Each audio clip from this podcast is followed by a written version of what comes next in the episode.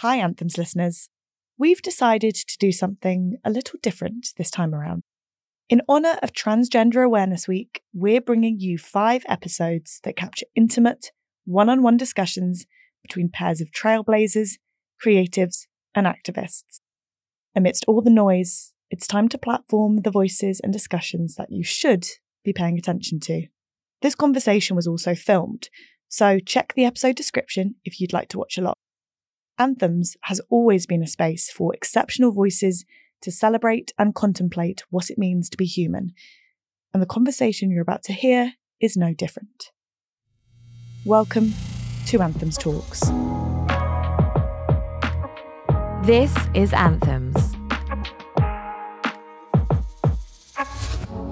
I wanted to make sustainable work that I enjoy making with my people who understand me, and that's all I've ever wanted to do. There still needs to be a shift in trans performers being seen for roles that aren't trans specific. I always find the work that means the most to me is for the smallest audiences. There's such liberation and freedom in telling our own stories. I'm not doing, oh, this is bigger and I want to be on in Hollywood and I want to be in films. No, I don't want to do that. I actually want to be with me cat. Mm. I want to be with me nan. Hi, I'm Felix Mufti. I'm a writer, performer, activist, and general chaos causer from Liverpool. I've just been in season four of Sex Education, and I'm currently working on my first mid scale theatre production, Be Gay Do Crime. Hello, I'm Mika Onyx Johnson. I'm an artist, actor, writer, and performer from Nottingham. Your, word, of the day is ownership. So we were just talking about how we first met through the Queer House, Yeah. which feels like a lifetime ago. 2018? 2018, yeah, it was a while. Like I was signed with the Queer House from when I was like literally just turned 18. For anyone who doesn't know what the Queer House was, it was like generally set up as like an early careers talent pool of like queer artists and turned into like the biggest queer agency for um, creatives in England. Um, but sadly, it's not together anymore. But we developed such a strong creative community through it, didn't we? Yeah, I think the Queer House like has supported a lot of artists with like their first steps into the industry. They were also like a producing house as well and produced my play. The Queer House has sort of supported my journey up to this point where I'm at now. I feel the same. Like it can be hard when you're starting your career to get in the right circles of like the people who are making your work, of people who look like you, Yeah. people who sound like you, who want to uplift your voices. And that kind of gave everyone such a good starting point of like a creative community because it can be hard as a creative to sustain yourself. And the best way I think is to make your own work. And that really gave you the foundations of how to make your own work, which I believe is the only way to really keep going as Yeah, a yeah. creative. It's like as well, I think obviously we're both not from London either. Yeah. So I think that has its own set of like barriers. We both make theatre. So I think our experience with the industry is probably like very different for people who maybe just have been auditioning for things and we've obviously been spent a lot of time like making work. Whilst we're chatting about theatre making and stuff, and like, you know, it's something that we both do, but we've both had other jobs that maybe aren't our own projects. And you've obviously just done sex eds. I'm just wondering like how it feels in comparison to like you making your own work. it's weird because when I make my own work, I know why I'm making it. I know what story I want to tell. I know who I want involved. I know what audiences I'm making it for. I know why I'm making it. But then when you're playing a role in someone else's story, it's weird because it's completely different because you're making it for a different reason. Mm-hmm. You're in the room for a different reason. You're in the room to kind of play a role, to say someone else's words, especially in something like a TV series that's quite long running. You're not in the room for the same reasons. You're not doing it. Your heart's not in it for the same reasons, but it like means a lot more in different things. Like when I'm creating work, I know that a lot of the people who come and see it will be queer.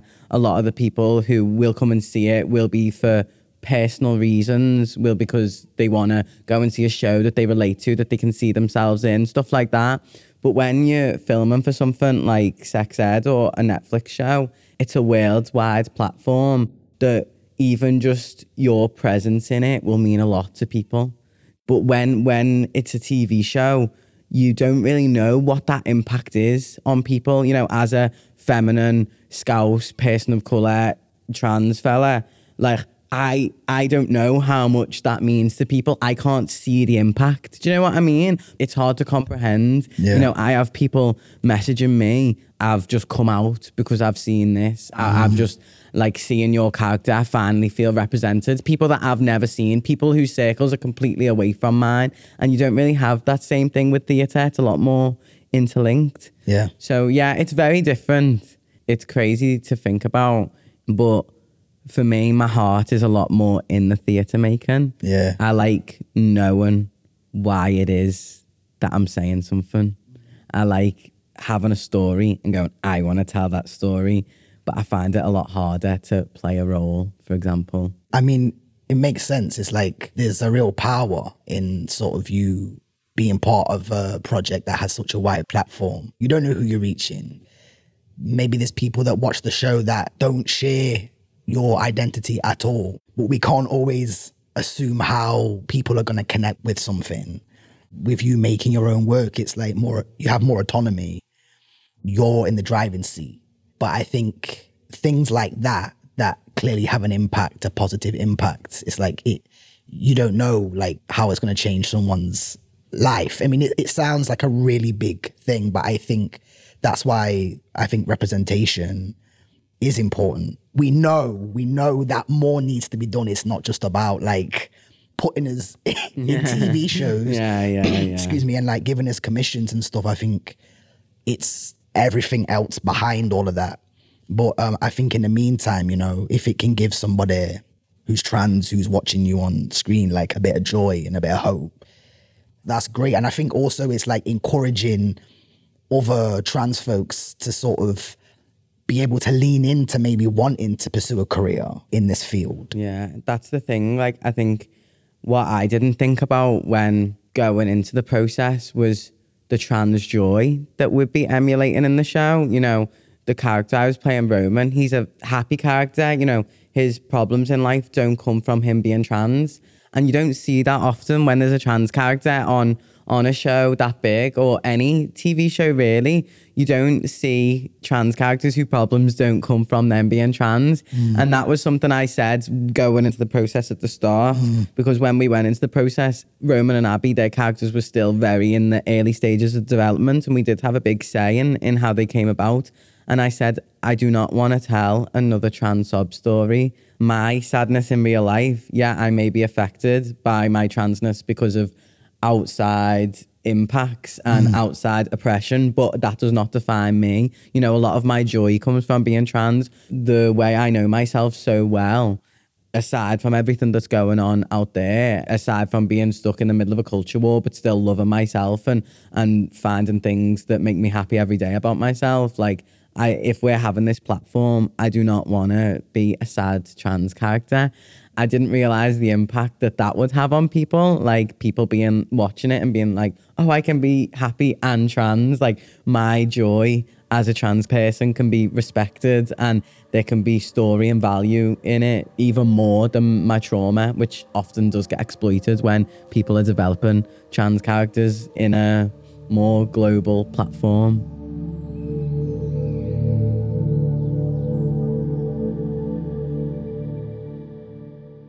The play that I wrote, Pink Lemonade, it's like now it's in a different development phase where it's had a it had a pilot commission a few years ago. And now I'm I'm in the middle of like doing a whole rewrite on it. So, you know, several years have passed, I've changed, and I'm sort of like, what do I want to say now with this sort of project that started in like 2017? And I think finding the joy is important. As an artist, I still find it difficult to just focus on joy because I feel like there's all this noise Yeah. that constantly has an effect on like accessing the joy. Yeah. But I I want to be able to make the decision for myself, if I want to make work that maybe doesn't just center joy, it's profitable in a way. It's like people, they enjoy sort of being told how bad they are or like how they can do better. Making work that does explore joy is an act of like rebellion in itself. It's important to find joy. It's just about simple things. Like we were just talking about how, you know, you're in Liverpool and how like I don't live in London anymore, but I'm here for work. I think there can be something joyous about that and sort of removing yourself from like the sort of like go, go, go. the grind mindset. Like, you Yeah. know, it makes my career a lot harder being in Liverpool. It really does because there's a great creative community, but not many people are able to do it full time. There's just not the same money and there's not the same opportunities that there is in London. But my thought is like, but that will never happen if everyone who starts doing well moves to London. And and it's hard to kind of try and break the cycle of the London centric idea of our industry. But it is important to me because there's so many more stories up north and, and in outside of London and, and we have a very different yeah mindset. There's a lot more community. Even though in London there's a lot more people, I feel like in Liverpool, every time I'm booked for something, it's my friends. It's oh, it's you again. Yeah. Oh, oh yeah. It's like, you know, it's the same people that I have dinner with on a Sunday that I'm performing with on a Friday. In London, what I sometimes found is because of the cutthroatness of parts of the industry, it can turn your community into competition. There's a very finite amount of roles. So people adopt the attitude to turn against each other rather than work together sometimes. But actually, what we're developing and realizing more in Liverpool is the more that you get them roles, the more that it opens for the people. And don't get me wrong, I love the London art scene. I think that it's got so much to offer and it's great, but there's so much more outside as well that just isn't getting the same platforms and opportunities. Yeah. It's not like a fuck you to London because Yeah. obviously I th- I think if I hadn't sort of come here like a few years ago, like I wouldn't be doing the things that I'm doing now. Yeah. So I needed to sort of be here because Nottingham wasn't offering anything. There are other people in other places. You know, we live in a very like individualistic society where I think the word community, it doesn't mean what I think it really should mean. I think it's like this crabs in a barrel type mentality where it's like, well, there isn't a lot of opportunities and you're right. And I think one of the other issues is, is like as actors with castings and stuff like that, if there is a trans role, that's when everybody will go up for the same role, right? And I think there still needs to be a shift in trans performers being seen for roles that aren't trans specific. I agree. I agree. Like we only get seen for our transness a lot of the time, and like, oh, we've made this trans role. Like, aren't we progressive? We're only casting trans actors, only trans. You know what I mean? And it's like, but why aren't you opening your casting pools when you've got any of your characters that you're writing as male? Why aren't you thinking about casting a trans man? Why is your inclusivity only like reaching as far as still having that prefix before the character. Do you know what I mean? I find that really frustrating when like I'll literally read a role and think, yeah, I could do that well, but I'd only be seen for the trans character. And it's like another barrier. But yeah, that's why I've been like focusing on making my own work. And I have a theatre company, Transcend, hmm. and we only have queer people in our plays and behind the scenes as well. Hmm. And like people are confused about like the logistics or or whatever of it. And and it and it can be difficult, like being in Liverpool and having to find like a queer lighting designer, queer stage manager, queer because like there's not much representation and recognition for that. It's getting more in the actors and everything, but like the behind the Yeah. scenes, queer opportunities are still really lacking. So when we go into our productions, that is like what's really important for us. But it does create like a better safe space for everyone. And what we really want to do is create them opportunities for the early careers stage managers, for the early careers lighting designers, for the early careers sound designers who don't often get them opportunities.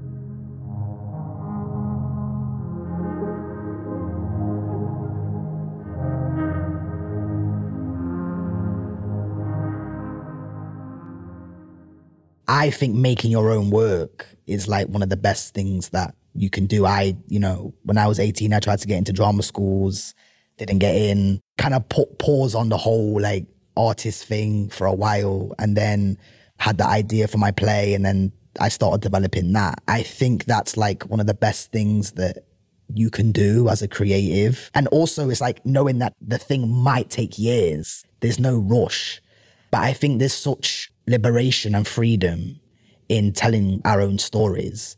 And we should be getting money and we should be able to put on big productions. The shift is happening in a very small way, but it is. I, I do think it is shifting. It is slow. But, yeah, I don't know. I think, you know, there's something really amazing about being able to just like collaborate with people that you trust and that also are aligned with you. And I think even then, you know, making work is not an easy thing. It's a combination of different energies and people, regardless of like if you're trans or queer. Yeah. But I think there is something really like beautiful in having ownership. Yeah, yeah. And even if you get like 10 people that come and see the show, that's amazing. I, I, I was thinking back to like when I first started sharing tiny snippets of Pink Lemonade, like way back when.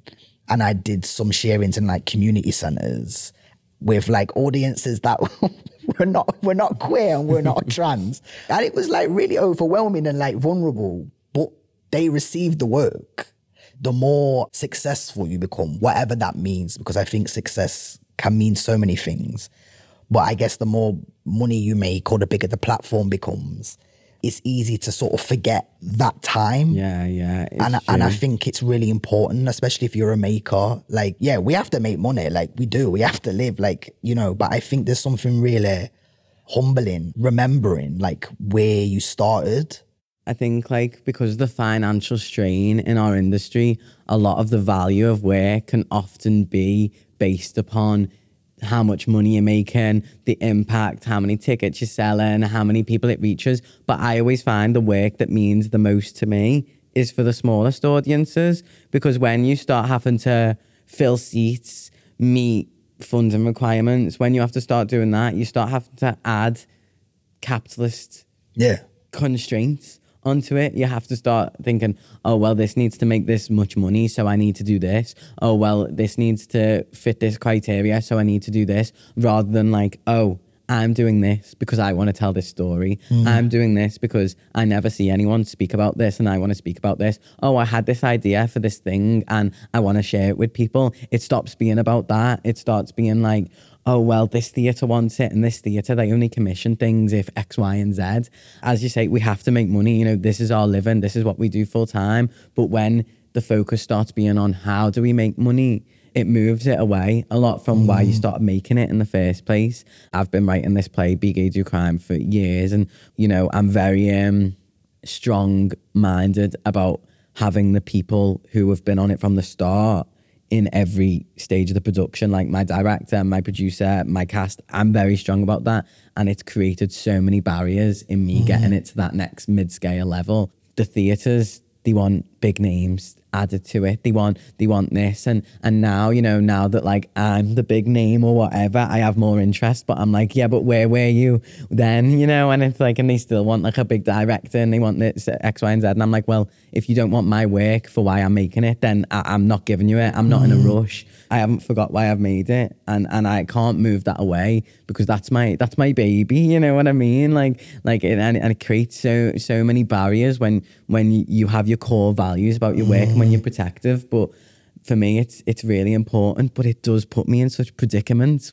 I wish that like a lot more theaters especially the big ones remembered why we put on theater and i know that there's a big strain. Theaters aren't selling as many tickets so and so but i think they could actually sell tickets if they went back to the core values of theatre. Because a lot of theatre goers go and see shows now and they think well they've put that on as a money grab and then that steers people away from coming back but it's like yeah it's going to take a lot of like integrity and, and core values to break that cycle but i do think it's happening and with theatres like the bush and everyone who care about the the, the work they're making and why and why they're making it i think that that is helping but yeah i think there is a really huge problem in in the theatre industry right now with capitalism. Yeah. yeah, I agree. I agree. I think this is like an ongoing conversation about theatre at the minute. I feel like there's no right or wrong way. It's like we have to earn money. And I think it's trying to find a balance of like saying no to this thing or yes to this thing. We, we can put a lot of pressure on ourselves. Like, what does it say about our character? What does it, you know, what will people think of me? But nothing is that simple. It's like not that nuanced. It's not that binary. Do you know what I mean? it's it's like just constantly having a conversation with yourself about it. It's like the best thing that you can do. And I think with theaters, they just need to be really open to conversation. They would maybe uh, call it a risk, but I I think what we've seen is they constantly make work that isn't received very well and they think it is going to be like the thing that is going to bring in money and stuff but i think there needs to be more balance I agree. Like for every money grab, think about like commissioning on local artists, and it's like it's frustrating for me to see regional theatres who are bringing shows in because they've done well elsewhere and not focusing on the region stories. You know, I think we we have that problem a lot sometimes in Liverpool where it's like, oh, this show's done really well in London, so let's bring it to Liverpool, and it's like maybe this show could do really well in Liverpool and then London will want it. You know what I mean? Like it's like it's like if you commission local artists, then the people who are in that region will relate to that story and they will want to come and see it. And mm. it's like frustrating for me that that has kind of been completely missed in booking and then they're like, "Oh, we haven't sold many tickets to this show that has been doing really well in other places." And it's like, "Yeah, it's been doing well in other places, but what will do well here?" you know, I've just come off the back of that big job and everyone's like, "What's next? What's next? What are you doing next? What are you doing next? What are you doing you're next?" like, I'm, I'm having a, like, you're like i'm having a nap I'm going going to to sleep. bed yeah yeah I'm going to sleep. Yeah, I'm yeah, going for to real. sleep. I'm having a bath. yeah. I'm going to bed. You know what I mean? Yeah, I'm like, I'm like. I'm knackered. Like, Yeah. I'm so tired. And, Yeah. and then it's like, and people are always like, what's next? And they expect it to be bigger and bigger and bigger. And it's like, actually, no. Like now I've just done that big job. I'm scaling back. I'm coming back to my people. I'm working with my people again. And mm. now ho- I've got a bigger platform to show people what we're doing in the community. I'm not getting, I'm not doing, oh, this is bigger and I want to be on in Hollywood and I want to be in films. No, I don't want to do that. I actually want to be with me cat. I want to be with me nan. Do you know what I mean? Yeah, like, I don't want to be. I don't want to be in LA or whatever. Like, mm. people go, oh my God, where are you from? I'm from Liverpool and that's where I want to be right now. You know what I mean? Like, I never wanted that journey. I wanted to make sustainable work that I enjoy making with my people who understand me. And that's all I've ever wanted to do. And yeah, like filming for Netflix was fun, but it didn't align with what I want to do long term. It, it was. It was great, but it was the opposite. I was, you know, I was like, I was away from home for ages with like, everyone was lovely and I really got on with everyone, don't get me wrong, but I wasn't with my people telling my stories. I was like doing, Yeah. doing the opposite. So, um, Yeah, and and and you know, I imagine that can kind of feel like a quite a lonely experience. Like what you just said about you just did this big job, and people are like, "So what you doing next?" And you're like, "I'm trying to have a bath and have a nap." and I think that's kind of like a real testament to you as a person to do a job like that, and then go, "But I'm going back to Liverpool, and this is what I'm doing." Because I imagine for a lot of people that are in our industry that have like, you know, had multiple big jobs, it can really take a toll on people. It really can. And I think it, it's it's really easy to sort of lose maybe like a sense of self or, or, or what you're doing, you mm. know. I actually think those big jobs can be really great in a lot of ways, you know, profile and, and finances and all those kind of things. But because you're a maker, and maybe also it's about where you come from, there's a different sort of mentality and it can be really hard to sort of like hold on to that as you mm. sort of become more successful. I, I don't think we should also measure success on like the platform. I think sometimes I chat to other artists about like what they want to do next. And I think that's amazing to sort of be like, this is the plans and goals I have for myself. But I think as well, it's like acknowledging that you're already doing the thing. You already are an artist. You're already doing it. You have, if you tomorrow you decided, oh, I don't want to, I actually don't want to do this anymore.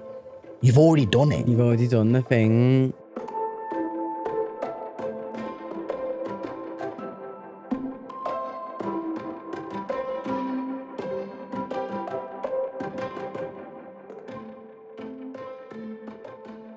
With your show with Pink Lemonade, obviously you were working on it, so you know, taking it to Fringe and then taking it to the Bush. You were working on it so hard, so consecutively for for so long, and now you've had a bit of time away from it. Now you're in your rewriting process. Do you find it easier to kind of reflect on what you're trying to say in it?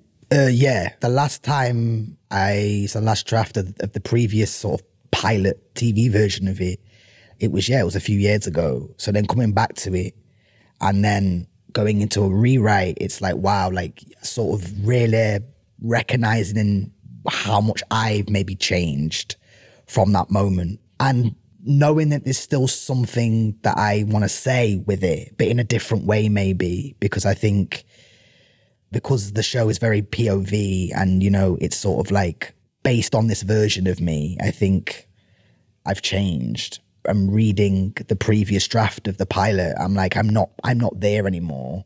So what do I want to say with it now? Also, like you know, transitioning from theatre making into screen writing is like a different, it's a different structure and like a different sort of way of writing, I guess. But still wanting to be like bringing the theatre in into the screenwriting because I, I like storytelling that isn't so linear or there is like some it is abstract and you know you can't always tell a story just through like dialogue and like re-queering the form of it again. I'm having the same kind of thing of like I've always made theatre and done that, but now I'm like trying screenwriting out and like there's so much more to think about with TV because with theatre it's like just thinking about like yeah putting it on and what the show looks like and, and that. But then when with tv there's so many more elements that you need to think. And yeah it is a lot more um classical in like its approach. Like you kind of when you're watching a tv show it's like okay now these characters are going to talk. Okay now this character like like you you see that. But when you want to queer that form and you're kind of experimenting with things like the regular TV programmers are like, oh no, but we don't do that, and it's like, but you could, you don't do that because you haven't before, but you could. Yeah. People people want to watch it, people want to listen. yeah i know that there you know there's a couple of shows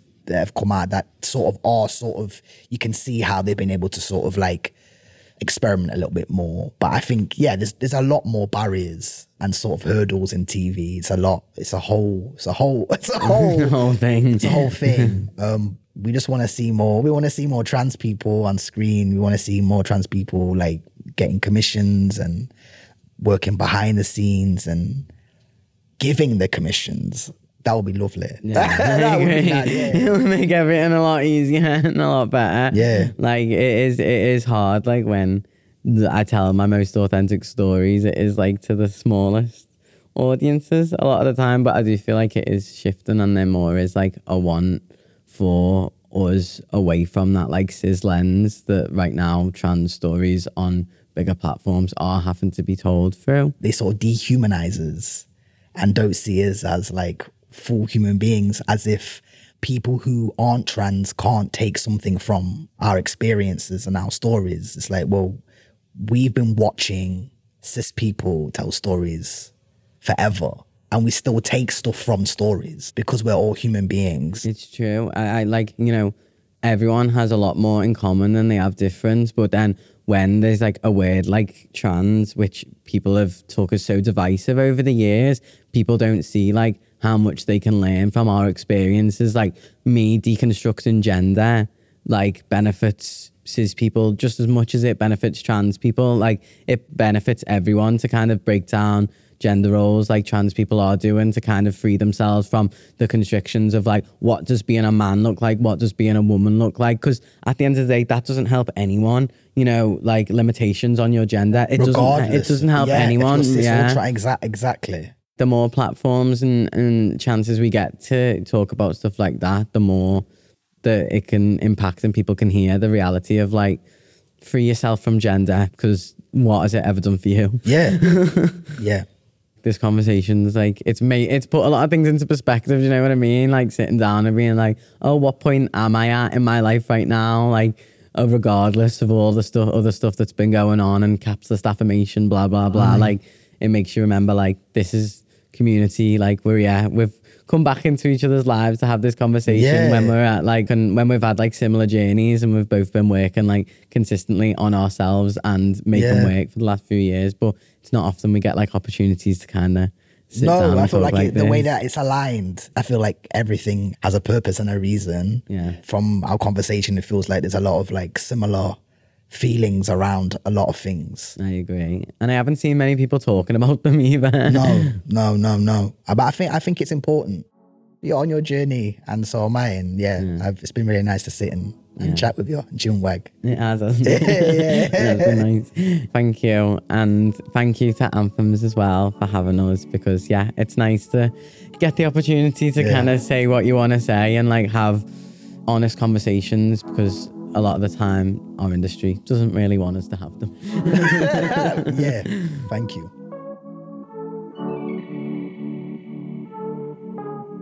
For resources about the issues discussed, and to see video content from all episodes of the Anthems Talk series, visit the episode description.